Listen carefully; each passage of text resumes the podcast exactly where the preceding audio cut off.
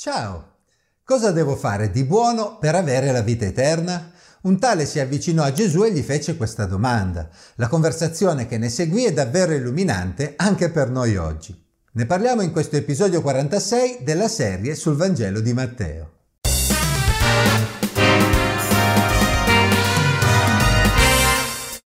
Un tale si avvicinò a Gesù e gli disse, Maestro, che devo fare di buono per avere vita eterna? E Gesù gli rispose, Perché mi interroghi intorno a ciò che è buono? Uno solo è il buono, ma se vuoi entrare nella vita osserva i comandamenti. Matteo 19, 16, 17. Ci avete fatto caso, Gesù fece notare subito a quel tale che la sua domanda era mal posta, perché presupponeva che fosse possibile essere buoni. È un errore comune. Molti pensano di poter essere buoni e molti pensano addirittura che la Bibbia sia un libro che ha la pretesa di insegnare agli uomini a diventare buoni. Ma il vero punto di partenza, valido per accostarsi a Dio, è rendersi conto che nessuno può essere davvero buono se non uno solo, ovvero Dio stesso. Gesù sapeva che per quanto un essere umano possa essere buono, nei confronti di Dio non sarà mai davvero buono, perché solo Dio è buono in senso assoluto. Ma Gesù voleva aiutare quell'uomo, voleva fargli toccare con mano l'impossibilità di essere buoni e così Gesù stette al gioco e lo indirizzò alla legge. Siccome quel tale era un conoscitore della legge, uno dei capi religiosi, secondo Luca 18:18, 18, benché piuttosto giovane, secondo quanto leggeremo più avanti nel versetto 20. Vuoi essere buono? Pensi davvero di poter essere buono? Vuoi avere vita eterna? Bene, allora comincia ad osservare i comandamenti.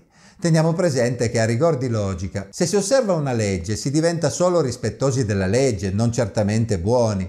Al più ci si può vantare di essere persone che praticano la giustizia, ma nulla di più. A pensarci bene, già il fatto che Dio abbia dovuto dare dei comandamenti per regolare la vita degli uomini presuppone che gli uomini non siano buoni in loro stessi. E in effetti dalla conversazione che segue si comprende che quel tale era già arrivato da solo alla conclusione che rispettare la legge non fosse sufficiente. Quali? gli chiese e Gesù rispose questi, non uccidere, non commettere adulterio, non rubare, non testimoniare il falso, onora tuo padre e tua madre e ama il tuo prossimo come te stesso. E il giovane a lui, tutte queste cose le ho osservate, che mi manca ancora? Matteo 19, 18 a 20. Quali sono le cose davvero importanti? Chissà quale risposta si aspettava da Gesù, chissà quale segreto gli avrebbe rivelato. Invece Gesù citò comandamenti importanti, ma ben noti a qualunque israelita, nulla di eccezionale, non uccidere, non commettere adulterio, non rubare, non testimoniare il falso, onora tuo padre e tua madre, ama il tuo prossimo come te stesso. Siamo sinceri, anche se non siamo giudei, la maggioranza di noi risponderebbe nello stesso modo in cui rispose quell'uomo. Mai ucciso nessuno, mai tradito mia moglie, mai derubato nessuno. Quelli citati da Gesù erano i capisaldi della legge, nulla di così complicato per qualunque persona timorata di Dio. Ma quel tale si aspettava che Gesù gli rivelasse qualcosa di più profondo. Dobbiamo davvero credere che egli fosse sincero e che avesse fatto di tutto per onorare Dio ed osservare i comandamenti. Tuttavia, sentiva ancora un vuoto, sentiva ancora di non essere a posto, di non essere davvero buono. C'era in quell'uomo un sincero desiderio di fare di più, anche se non sapeva cosa potesse fare. Vediamo cosa rispose Gesù. Gesù gli disse, se vuoi essere perfetto, va, vendi ciò che hai e dallo ai poveri, e avrai un tesoro nei cieli, poi vieni e seguimi. Ma il giovane, udita questa parola, se ne andò rattristato, perché aveva molti beni. Matteo 19, 21 e 22. Gesù conosce ogni essere umano e sa quale cassetto dell'animo umano andare ad aprire per trovare qualcosa a cui non possiamo rinunciare per il regno di Dio. Non dobbiamo pensare che Gesù ce l'avesse in particolare con i ricchi. Per quel giovane le sue ricchezze erano un ostacolo, mentre per altre persone l'ostacolo potrebbe essere diverso. Ma il punto centrale di questa conversazione è chiara. Se la vita eterna fosse basata sulle opere buone, Gesù sarebbe in grado di trovare qualcosa di difficile realizzazione per ognuno di noi. Ciò a cui quel tale non poteva rinunciare, e Gesù lo sapeva, erano proprio i suoi numerosi beni. Sì, voleva essere buono, ma non pensava di dover rivoluzionare la sua vita fino a quel punto. Pensava di poter essere buono mantenendo semplicemente il suo stile di vita attuale. Se ci pensiamo bene, Gesù stava offrendo a quel tale una grande opportunità, quella di diventare uno dei suoi discepoli, uno dei suoi più stretti collaboratori. Infatti Gesù non se ne andava normalmente in giro a dire alla gente di lasciare tutto e seguirlo non era ciò che richiedeva a tutti, ma visto che quell'uomo mostrava sincero desiderio di fare qualcosa di più, Gesù gli stava offrendo quell'opportunità. Quel giovane non capì la grande opportunità che Gesù gli stava offrendo. Non possiamo sapere se in seguito ci ripensò, ma per il momento se ne andò rattristato. Nel leggere questo episodio non dobbiamo semplificare troppo e pensare che tutto il brano giri intorno alla condanna della ricchezza da parte di Gesù. C'è qualcosa di ben più importante qui. Forse la maggior parte di noi non è nemmeno ricca e non avrebbe grossi problemi a lasciare ciò che ha. Ma questo farebbe di noi delle persone buone? Se l'obiettivo è quello di essere buoni, Gesù sarebbe sempre in grado di trovare qualcosa in grado di metterci in difficoltà. Per quel ricco il problema era il denaro e per noi potrebbe essere altro. Quel giovane ricco voleva fare di più, sentiva il bisogno di fare di più, ma non era disposto a farlo alle condizioni di Gesù. L'esperienza di quel giovane ci mostra che quando ci poniamo di fronte a Dio pensando di poter essere i primi della classe, Egli trova sempre la domanda alla quale non siamo in grado di rispondere e così rischiamo di tornarcene al nostro posto a testa bassa. Infatti, come mostra il seguito del brano, dobbiamo presentarci davanti a Dio con un atteggiamento completamente diverso. Davanti a Dio dobbiamo percorrere la strada dell'umiltà. Non dobbiamo pensare di piacere a Dio con ciò che possiamo fare. Non possiamo pensare di essere buoni, ma possiamo piacere a Dio solo se ci rendiamo conto che da soli non possiamo farcela e abbiamo bisogno di tutto il suo aiuto. E Gesù disse ai suoi discepoli, io vi dico in verità che difficilmente un ricco entrerà nel regno dei cieli. E ripeto, è più facile per un cammello passare attraverso la cruna di un ago che per un ricco entrare nel regno di Dio. Matteo 19, 23-24. Gesù non ce l'aveva con i ricchi in quanto tali. D'altra parte nel Nuovo Testamento troviamo diverse persone anche benestanti che sono poi diventate discepoli di Gesù. Si pensi ad esempio a Giuseppe d'Arimatea che era addirittura un illustre membro del Consiglio e in Matteo 27-57 ci viene detto esplicitamente che era un uomo ricco. Gesù non sta quindi dicendo che un ricco non possa diventare suo discepolo in senso assoluto. Ci sta però dicendo che è difficile. Gesù utilizzò l'iperbole del cammello e della cruna del lago per far capire quanto fosse estremamente difficile. Ma perché è così difficile? Questo è il punto su cui riflettere. Era difficile che un uomo ricco entrasse nel regno dei cieli perché normalmente chi è ricco confida nelle proprie ricchezze, nelle proprie risorse, piuttosto che affidarsi a Dio. Chi è autosufficiente non ha bisogno di qualcuno che si prenda cura di lui. Quell'uomo voleva piacere a Dio, ma voleva farlo a modo suo. Che siamo ricchi oppure no, se ci avviciniamo a Dio pensando di poter fare qualcosa per piacergli, allora Dio ci chiederà di rinunciare proprio a ciò che costituisce il nostro vanto, ciò in cui abbiamo riposto le nostre sicurezze. I discepoli infatti capirono che non era quell'uomo l'unico che avrebbe trovato difficoltà. I suoi discepoli, udito questo, furono sbigottiti e dicevano Chi dunque può essere salvato? Gesù fissò lo sguardo su di loro e disse Agli uomini questo è impossibile,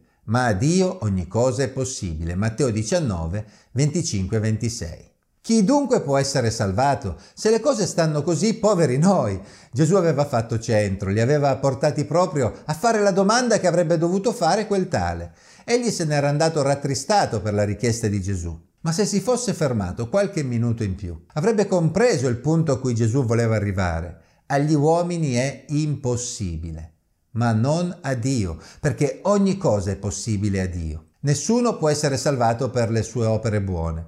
È impossibile, la domanda di quel tale era sbagliata fin dall'inizio. Nessuno può fare qualcosa per essere salvato, nessuno può essere veramente buono se non Dio stesso. E tuttavia Dio è in grado di salvare gli uomini, non perché essi sono buoni, ma proprio perché Egli è buono e mostra la sua grazia verso di loro. I discepoli sapevano bene che la maggior parte delle persone religiose più in vista in Israele erano spesso anche benestanti. D'altra parte le ricchezze venivano normalmente associate a benedizione da parte di Dio. Ciò che Gesù aveva detto li aveva quindi sbigottiti. Capite, Gesù provocatoriamente stava ribaltando tutto il loro modo di vedere la vita. Se anche le ricchezze, che tutti consideravano una benedizione, potevano invece diventare un ostacolo per entrare nel regno di Dio, allora non c'era speranza per nessuno. Ma la risposta di Gesù è davvero incoraggiante. Ciò che gli uomini considerano una benedizione non è assolutamente essenziale per entrare nel regno di Dio, anzi, può divenire un ostacolo proprio perché gli uomini finiscono per spostare la loro attenzione sulle benedizioni piuttosto che su colui che le ha concesse. Ma quando una persona si affida a Dio, ricca o povera che sia, quando riconosce il suo bisogno della grazia di Dio, quando si rende conto che con tutte le proprie ricchezze non potrà mai fare nulla di davvero buono per guadagnarsi il favore di Dio, allora il miracolo avviene. Ciò che è impossibile agli uomini è infatti possibile a Dio. Egli vuole salvare chi riconosce il proprio stato, il proprio bisogno, la propria inadeguatezza, piuttosto che chi cerca di essere il primo della classe. Allora Pietro replicando gli disse, ecco, noi abbiamo lasciato ogni cosa e ti abbiamo seguito. Che ne avremo dunque? Matteo 19, 27. Il solito Pietro vuole delle rassicurazioni da parte di Gesù. Lui e gli altri avevano rinunciato a tutto per seguire Gesù. Ma cosa ne avrebbero ricavato? Anche considerando che Gesù continuava a parlare della sua morte imminente. Pietro, dopo tante parole, temeva davvero di rimanere con un pugno di mosche in mano.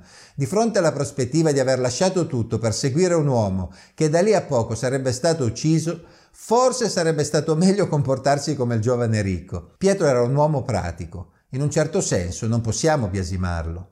Ma anche Gesù era molto pratico. E Gesù disse loro, io vi dico in verità che nella nuova creazione, quando il figlio dell'uomo sarà seduto sul trono della sua gloria, anche voi che mi avete seguito sarete seduti su dodici troni a giudicare le dodici tribù di Israele. Matteo 19, 28. Gesù fece capire a Pietro che la loro scelta di seguirlo andava considerata come un investimento a lungo termine. Il premio sarebbe stato tutt'altro che deludente. Essi avrebbero governato con Gesù, sarebbero stati suoi più stretti collaboratori, quando egli si sarebbe insediato sul suo trono glorioso come Messia di Israele. Ma ciò sarebbe avvenuto alla fine dei tempi, nella nuova creazione. Forse Pietro avrebbe preferito regnare subito con Gesù, ma il programma di Dio non era solo quello di fare di questo mondo degradato un posto migliore, ma proprio di ricrearlo ricominciando da capo.